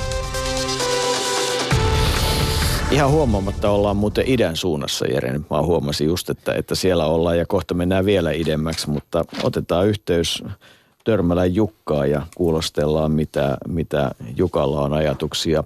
Joensuun kataja on, on noussut suomalaisen koripallon kestomenestyjäksi ja se on aika pitkäjänteistä työtä. Historia juontaa jonnekin 60-luvulle ja 70-luvun alkupuolella Joensuuhun tuli ensimmäiset amerikkalaispelaajat, ja, tai 74 taisi olla, ja, ja silloin tilanne oli se, että halliin jonotettiin, vanhalla urheilutalolla oli valtavasti väkeä, ja siitä sitten isompien ja parempien ja huonompien vuosien kautta ollaan tilanteessa, jossa Joensuun kataja on tällä hetkellä varmaan Suomessa yksi halutuimpia koripallotyöpaikkoja ja joukkue, joka lähtee pelaamaan tuoreeseen mestarien kansainvälisen liiton Champions Leagueaan. Pelit alkaa reilun viikon kuluttua ja, ja, ja siinä on sitten aikamoinen savotta ää, saada kaikki pyörimään, mutta ää, Jukka Törmälä ei taida olla näissä Joensuun tausta-asioissa ihan ensi kertaa pappia kyydissä. No ei, ja hyvää iltaa Jouko ja Jere. Ja tuota, kyllähän tässä nyt jonkun aikaa on pyöritty, että 2000-luku on oltu käytännössä täysillä mukana koriksessa. Niin, joku sanoi, että päivääkään ei vaihtaisi pois, mutta tota, ei niitä on ihan hirveästi taida niitä päiviä olla, jotka pitäisi vaihtaa pois. Teillä on kuitenkin ihan ilmeisesti nousu, jo, nousujohteisesti tehty työtä koko 2000-luvun ajan. No joo, kyllä. Et kyllähän siinä on tietysti ollut niitä iloisia ja sitten vähemmän iloisia yllätyksiä joukossa. Että, et tuota, eihän silloin eka kauden jälkeen kukaan odottanut ja kaikkein vähiten varmasti me taustaryhmä, että me sitten mitali saataisiin silloin jo. Että kyllähän se oli niin kuin yksi niitä kaikkein makeimpia se eka pronssi. Mutta eihän se, eihän se menestys tuntuisi miltään, jos, jos, jos sitä tuli aina. Että eikö, se, eikö ne kiinalaiset sano, että ihminen, joka ei tunnist, ei koe vastoinkäymisiä, ei tiedä mitä ilo on, että kai se vähän näinkin sitten on, mutta tietysti niitä vastoinkäymisiä varmaan haluaisi vähän vähemmän, mutta, mutta näin kai se menee. Kiinalaiset on aivan oikeassa. Se pitää paikkansa. Että, ja jos tämä urheilu olisi niin yksinkertaista, että koko ajan tiedettäisiin kuka voittaa ja kuka, tuota, miten tässä menee, niin eihän tässä kukaan haluaisi olla mukana. Että kyllähän se aina se semmoinen jännitys, että miten nämä menee, niin se on kaikki kaikessa ja se on tämä urheiluviehätys. Kuinka on asia Kataja on Joensuussa? Nyt puhun ihan koko Joensuun Katajasta, jonka osa Kataja Basket tietysti on. No kyllähän Kataja on todella iso osa Joensuuta ja 1900 perustettu seura, niin se on ollut käytännössä lähes koko kaupungin historia mukana tässä kaupungissa. Että, ja siellä on monta hyvää, hienoa jaostoa ja mukana monenlaista urheilijaa. Että kyllä se on iso juttu Joensuu ja y- yksi osa Joensuun identiteettiä. No tällä hetkellä Joensuussa äh, Kataja Basket, Liigariento ja Maila on ne, jotka, tota, jotka on näitä pääsarjajoukkueita. Eli niitä on kolme. Jossain vaiheessa on ollut enemmänkin ja jossain vaiheessa jääkiekko oli tosi vahva siinä kaupungissa. Tota, miten teille markkinoita kaikille riittää? No minä olen aina sanonut ja y- hyvä ystäväni ja meidän manageri Jarkko Miinin, että tässä kaupungissa ja tässä läänissä on paljon paljon enemmän niitä yrityksen ovia, minne kukaan ei ole kolkuttanut kuin niitä ovia, jo, joille ollaan kolkutettu. Että kyllä markkinaa ja rahaa, että se vaan vaatii hartiavoimin töitä, että ei, se, hyvin harvoin soittavat meillekään toimistolle, että halutaan tulla mukaan Kataja Basketin toimintaan, että minne saada rahat lähettää. Että kyllä se on enemmän sitä semmoista kovaa, kovaa työn tekemistä. Onko muuten semmoisia tapauksia ollut? No itse tuli tuossa mieleen, että on niitä joku ollut. On, on, on tullut sellaisia, että ihmiset on soittanut ja sanoi että voitaisiko me tulla mukaan, että tuo näyttää aika hienolta tuo teidän homma. Tota, te olette aikamoisen budjetin raapinut kasaan ja, ja te olette aikamoiset olosuhteet rakentanut pelaajille tällä hetkellä. Teidän, tota, teidän liikkuminen tapahtuu niin hyvin kuin se voi tapahtua ja, ja teillä on semmoinen maine – että tota, pelaajat sanoo, että kun sinne menee, niin ei, ei tarvitse niin sitä murehtia, että se pien palkka, mikä luvataan, niin, niin se kyllä aina tulee ja joskus se on sitten tietysti asianmukainenkin, ei siinä mitään, mutta, mutta niin kuin, miten tämä kaikki nyt sitten oikeasti on tehty? No kyllä se on pikkuhiljaa tehty, että on lähetty sieltä tosiaan ensimmäistä divisioonasta rakentamaan sitä ja, ja mestaruussarjassa sitten ja nykyisessä korisliigassa niin jatkettu sitä ja – iso kiitos monessa asiassa kuuluu ex-valmentaja Jukka Toijalalle, että kyllä Toikalla oli hienoja juttuja, joita vietiin eteenpäin yhteisymmärryksessä ja että ne ei ole tullut vuodessa eikä kahdessa, että kyllä se on vienyt mieluummin 15 vuotta, että tähän ollaan tultu ja pikkuhiljaa, että ei, ei, ei pysty niin kuin sormia napsauttamalla tekemään. Ja kuitenkin nämä suomalainen joukkueurheilu ehkä jääkiekon ulkopuolella varsinkin, niin on kuitenkin rakkaudesta lajiin toimintaa. Että se vaatii paljon ihmisiä ja ihmisiä, jotka niin kuin haluaa tehdä sitä toimintaa ja sillä tavalla se rupeaa onnistumaan. Mm. Tota, teillä on myös semmoinen maine, että, että kun, kun monessa paikassa rahat on vähissä, niin yritetään keksiä kaiken maailman keinoja, jolla, jolla selvittäisi niin pienillä kuin mahdollista viranomaismaksuilla ja muilla tämmöisillä, mutta, mutta Joensuulla on semmoinen maine, että, että te, niin te tunnistatte pilkun, vaikka se olisi pienellä fontilla kirjoitettu, niin, niin onko tämä yksi niitä periaatteita, että teillä on kaksi periaatetta näin ja sitten toinen se, että mitään ei tehdä, jos siihen ei etukäteen ole lompakossa rahaa? No kyllä olet ymmärtänyt ihan oikein, että juuri näin se menee, että ei, ei meillä niin kuin tuolla taustoilla kun puhutaan, niin on joskus sanottu leikkisesti, että tästä ei enää saa vatsahaava tulla tästä harrastamisesta ja koriksessa mukana olemisesta. Että kyllä tämä pitää olla hauskaa ja mukavaa myöskin siellä taustoilla, että tehdään ne asiat sillä tavalla, että ei tarvitse aamulla aamuyöstä herätä miettimään, että miten rahat riittää. Ja jos ne joskus näyttää olevan vähän vähempänä, niin sitten lyödään haalarit päälle ja ruvetaan keräämään lisää rahaa. Ja se on budjetti mieluummin tehtävä niin, että ensin tehdään se tulobudjetti ja sen mukainen menobudjetti, niin silloin se onnistuu. Siinä on varmaan jonkunlainen onnistumisen tunnekin tullut tässä vuosien varrella, kun Korisliigassa nyt on ollut sellaisiakin joukkoja, jotka on yrittänyt vähän sitä nopeampaa tietää mestaruuksia ja menestyksiä, mutta sitten siinä ollaan kapsahdettukin yhtäkkiä, yhtäkkiä nurin nyt viimeisenä esimerkkinä varmaan Loimaa Bisons, jolle, jolle näin tapahtui, niin varmaan siinä vaiheessa, vaikka valitettavia asioita nämä tietenkin on, tuollaiset joukkueiden konkurssit ja kaatumiset ja joutumiset pois pääsarjatasolta, mutta kuitenkin kun itse on tehnyt sitä pitkäjänteistä työtä oman joukkueensa eteen ja huomaa, että, että se semmoista niin kuin oikotietä onneen ei sittenkään ole, niin varmasti jonkunlaista onnistumisen tunnetta kuitenkin tuollaisetkin jutut tuottaa. No joo, kyllä totta, mutta siis onnistumisen tunnetta omista niin, nimenomaan. tekemisistä nimenomaan sillä tavalla, että ei, ei kyllä yhtään ei ole niin semmoista vahingoiloa muita kohtaa, että päinvastoin, että kyllä to, toivon, että kaikki niin kuin pyrkii tekemään ja varmasti jokainen myöskin pyrkii tekemään niin hyvin kuin mahdollista, mutta niin kuin sitä monesti sanot, joskus se mopo vaan lähtee sitten keulimaan ja sitten sille ei enää, se on sitten – hallitsematonta se meno ja siitä, siitä seuraa sitten ikäviä asioita. No kuka teillä on sitten se, että kun valmentaja sanoi, että nyt pitää saada lisää materiaalia kentälle ja, ja tuolta tulisi halvalla toi 60 000, niin kuka teillä on, kun sanoo, että mehän tota nurkkaa hetkeksi aikaa ja mieti siellä elämän kulkua. M- miten te sen teette? No kyllä se lähtee sillä tavalla, että mm, niin kun meillä joskus aina sanotaan leikkiä, että valmentaja on diktaattori – pelaaja-asioissa ja pelaajahankinnoissa. Hänellä on budjetti, mikä hän on käytettävissä ja sen budjetin sisällä niin se on valmentaja-asia, mitä hän, minkälaisia pelaajia tai miten paljon. Ja sitten ruvetaan vaihtaa niitä, niin se useimmiten tarkoittaa sitä, että se seuraava pelaaja on sitten vähän halvempi kuin edellinen, koska jos budjetti ollaan menty jo silloin siihen rimaan, niin sitten ei ole mistä kaivaa. Tai sitten pitää tulla vähän kyselemään meitä, että voitaisiko saada jotain lisäbudjettia tehtyä. Ja kyllä ne joskus on, on niissäkin onnistuttu, että on sitten kyselty vähän lisää rahaa kesken kaudenkin. Kuinka kallis leikki nyt on se, kun teillä alkaa, onko niin, että 19. päivä Israelista tulee joukkueen Joensuuhun nyt sitten? Joo. joo. joo. Eli, eli tota, halli pitäisi täyttää ja, ja te reissaatte ties minne päin maailmaa. M- miten tämä talousyhtälö on nyt sitten rakennettu?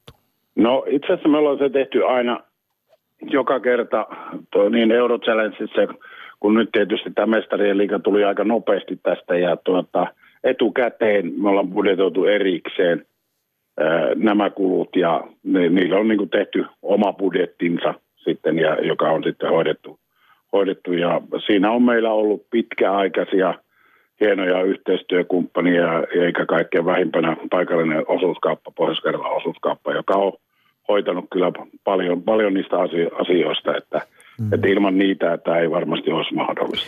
Mites tota, missä suuruusluokassa tai mikä se teidän tämän Champions Cupin Liiga. liigan, tota, Champions Liigan eli FIBAn koripallojärjestelmä vähän hankala, kuin on Euroliiga ja on Eurokappia ja on ties mitä kappia. Mutta joka tapauksessa, niin tämän, mikä tämän liigan kustannus on? No se on noin, sanotaan, että ei sitä ihan tarkkaan pysty sanomaan. Että ei, mutta ulkopuolella nähdä, siis mutta pelaajapalkkiot noin, on samat suunnilleen. Että... Joo, sillä että meillä on yksi ylimääräinen pelaaja on mm.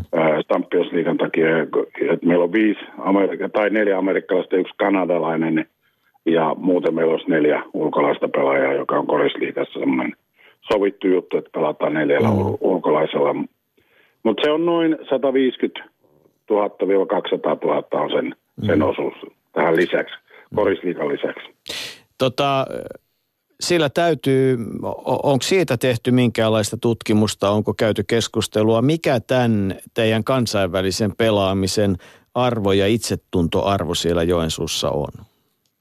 No, ja pohjois siitä, että, että, että tämä on Joensuulle iso juttu ja koripallo on iso juttu Joensuulle, että kyllähän on joskus miettinyt, että minkälainen raha olisi pitänyt Joensuun kaupungin laittaa siihen positiiviseen julkisuuteen, mikä Kataja sai sitten, kun lopulta sai mestaruuden. Ja samalla tavalla tämä, kyllä tämä mestarien liiga tuo semmoista positiivista pöhinää ja kansainvälistä tunnelmaa Joensuuhun, että kun ympäri Eurooppaa eri, eri puolelta tulee erilaisia joukkueita, niin onhan siinä aina vähän erilainen meininki. Ja kyllä me uskon, että sillä on myöskin Suomi korikselle, että kyllä Suomi koris myöskin tarvitsee kansainvälistä toimintaa maajoukkueen toiminnan ulkopuolella.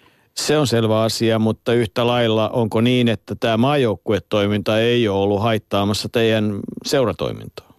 Ei millään tavalla. Siis sillä tavalla, että totta kai meidän pitää nähdä se, että maajoukkue on se meidän korisihmisten ykkösjuttu Suomessa ja että kyllä ne, jos siinä voi jotenkin auttaa, niin tietysti autetaan ja tehdään yhteistyötä. Mm.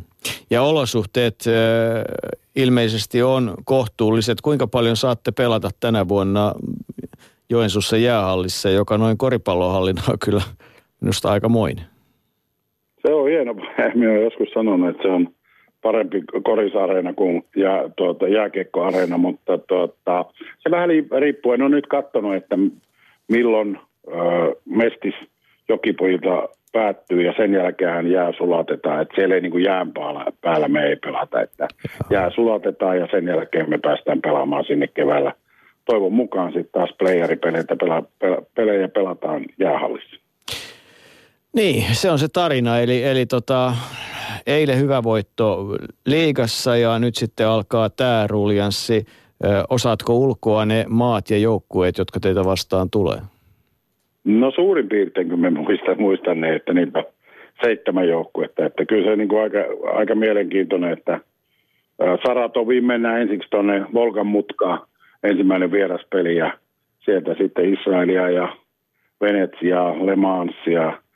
Että kyllä se mielenkiintoista reissaamista on ja kyllähän siinä Eurooppa tulee pelaajillekin monen näistä, monenlaista kerkiä Mutta mut ennen niin kaikkea se, nähdä. että kovia joukkueita tarjotaan Pohjois-Karjalaa. Että sehän olisi semmoinen seikkailuarvoinen asia käydä katsomassa näitä eurooppalaisia huippujoukkueita siellä. Kai sinne joen kaupunki joku mahtuu sitten katsomaankin. Kyllä, kyllä. Ja kyllä me ollaan, me, me ollaan oikeastaan onnistuttu hurja hyvin siinä, että meidän katsojakeskiarvot on ollut näissä Euro Challengeissa – eli mitä aikaisemmin ollaan pelattu, niin paremmat kuin mitä meidän kotimaassa korisliikassa. Että, että me ollaan kyllä niin kuin tosi tyytyväisiä. Joensuulaiset on ottanut sen ja pohjoiskarjalaiset niin kuin omakseen, että me pelataan näitä europelejä ja sen on porukkaa saapunut tosi hienosti. Siinä yksi tarina. Jukka Törmälä ei muuta kuin tota jaksamista ja, ja tota hienoa kautta. Toivotaan, että ei tule negatiivisia yllätyksiä vaikka loukkaantumisten myötä. Toivotaan näin ja kiitoksia kovasti ja hyvää äh, talvikautta kaikille joukkueurheilijoille. Näin mennään. Ylepuheen urheiluiltaa. Suomalaispalloilussa on paljon hienoja tarinoita. Kuusamossa pelataan lentopalloa pienillä paikkakunnilla, Vimpelissä pelataan pesäpalloa. Tietysti jääkiekko, jota nyt seurataan meidän kanavalla paljon muutenkin, niin se on niin täynnä hienoja tarinoita. Jalkapallossakin on on upeita tarinoita. Monella lailla kyllä PK35 voitti taas naisten mestaruuden ja, ja vielä huipennukset on, on liigassa edessä ja kyllä se jonain päivänä maajoukkueellakin, mutta niin, Rauta, yksi, yksi on tarina muuten jalkapallosaralta, mikä ei nyt tähän listaan tullut, mutta siis Pietarsaaren Jaroha oli pitkä aikaa loistava esimerkki tällaista pienestä paikkakunnista, joka pääsarja seuraa pitää, pitää pystyssä ja pitkä aikaa Pietarsaaressa veikkausliikaa saatiin nautiskella, mutta valitettavasti ei tällä hetkellä. Ei, mutta nyt otetaan yhteys Rautakorvan Jukkaan, jolla on aika iso valtu, vastuu olympiakomiteassa tota, ää, näistä palloiluasioista ja, ja kuulostellaan, miten hän visioi asioita. Eli Jukka loistavana jääkiekkovaikuttajana on nyt sitten ottanut ison vastuun ja kyllähän se lajien välinen yhteistyö varmasti on yksi niitä asioita, mikä joukkueen lajeissa puhuttaa ja se, että mitä voidaan toisilta oppia, sitä kaikki valmentajat korostaa toistensa kanssa – oli sitten kysymys lentopallo maajoukkueen päävalmentajasta Tuomas Sammeluosta tai Henrik Detmanista, molemmat tällä hetkellä Euroopassa huippujoukkueiden valmentajina ja, ja niin edelleen. Eli paljon on opittavaa toisilta, se on niin kuin se, se yksi asia tietenkin.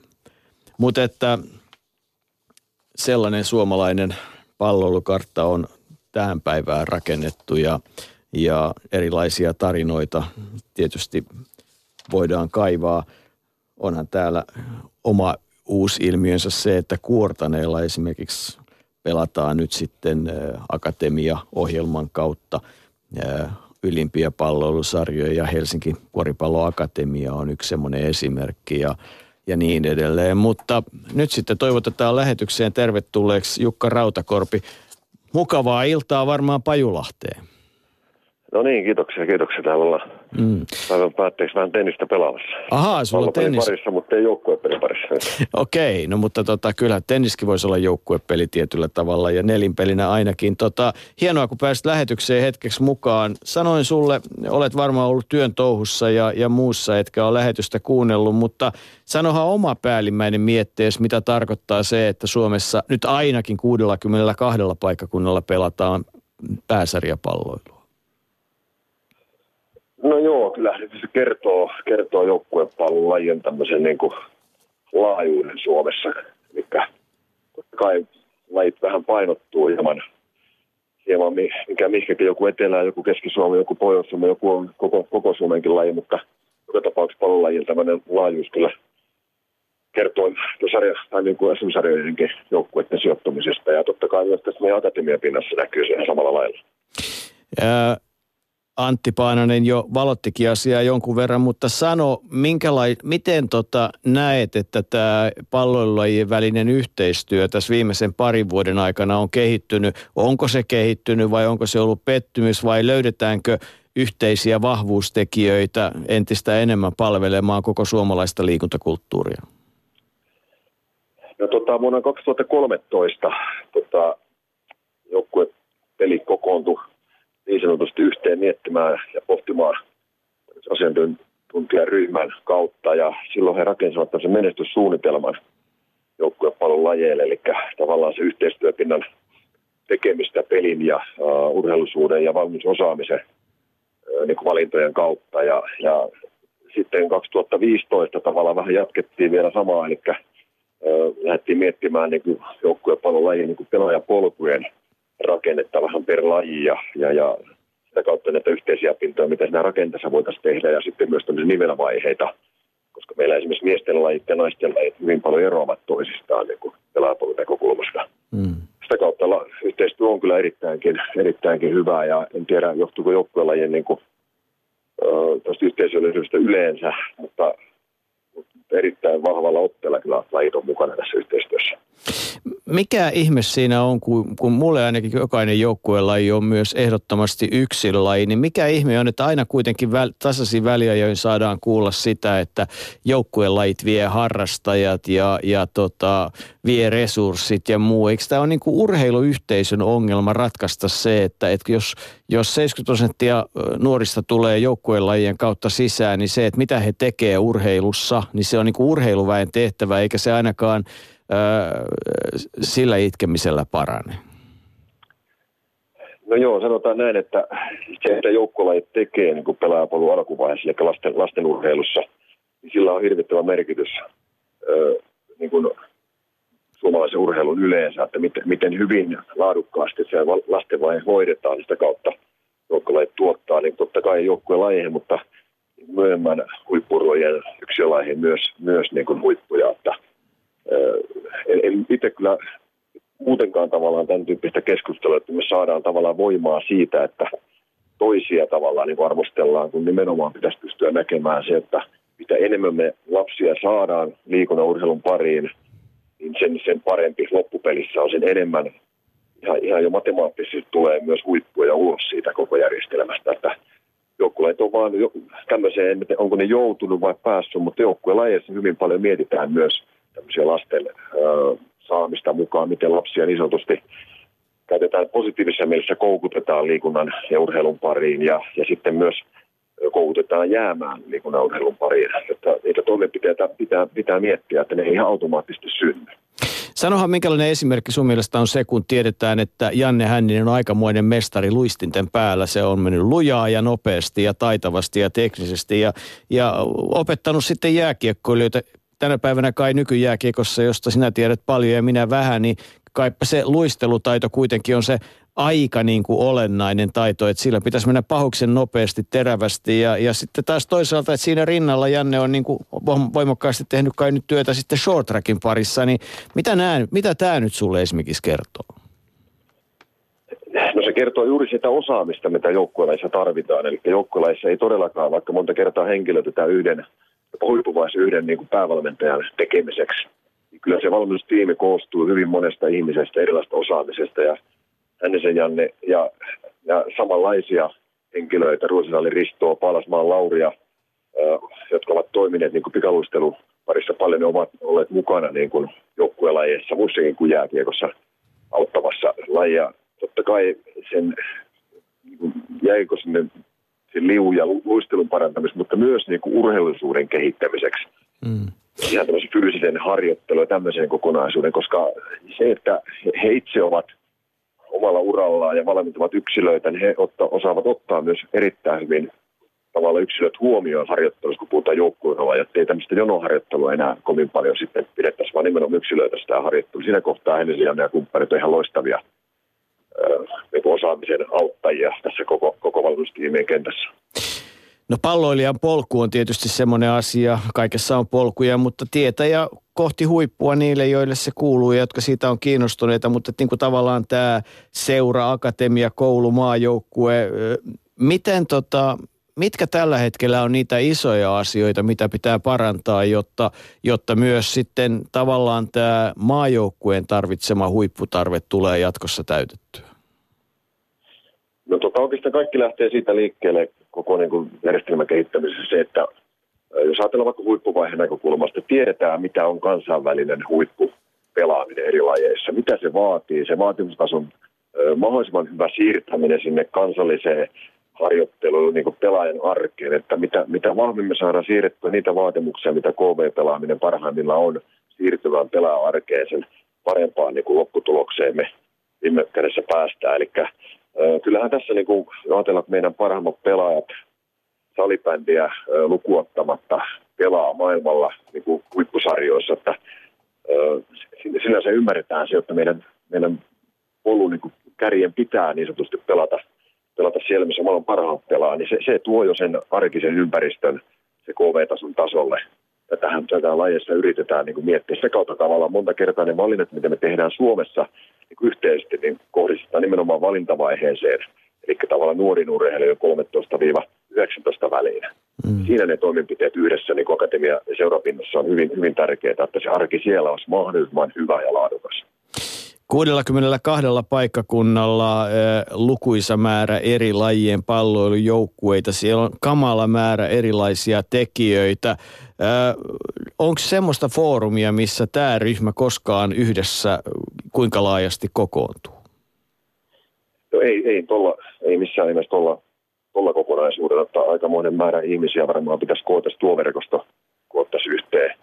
Mm. Lajien, lajien tavallaan niin kuin verkostoja kyllä kootaan niin eri, eri tasoilla ja totta kai kärkenä on ollut meidän päävalmentajat, eli joukkuelajien päävalmentajat myös kokoontuu tietyn välein yhteen niin pohtimaan tätä valmistusprosessia niin eri lajeissa jakamaan sitä tietoa, mitä kussakin lajissa on. Sitä kautta saadaan sitä osaamista jaettua Suomessa. Mutta ihan näin laajasti ei missään nimessä. Mutta toisaalta mietitään paikallisella tasolla taas sitten, kun mennään akatemiapintaan, eli tähän valintavaiheen urheilijoihin, niin siellähän nimenomaan kohtaa ö, tuhansia tuhansia pelaajia toisensa ja näkevät vähän toisenkin lajin harjoittelua ja jopa yhdistetään niin kuin lahjakkaampien osalta harjoitteluyhtälöitä sitten. No mitä Pajulahdessa nyt teidän verkoston yhteydessä, niin onko, onko kansallinen joukkuepalloilu, joukkuepalloilut, onko se noussut tänään esiin millään tavalla erityisesti? No joo, kyllä sillä tavalla. Tässä, täällä on tietysti paikalla nyt koko suomalaisen huippurheiluverkosto. Tietysti täällä on edustettuna niin kuin lajiliitot ja, ja, ja valmennuskeskukset ja akatemiat pääsääntöisesti. Ei, ei tavallaan tämä seurataso, seurapinta, mikä kuitenkin loppujen lopuksi joukkuepalvelussa on se oleellisia asia. Siellä ne seurat kehittyy ja kasvaa, pelaajat kehittyy ja kasvaa. Siellä se pelaajan arki niin kuin yhdessä akatemian kanssa on.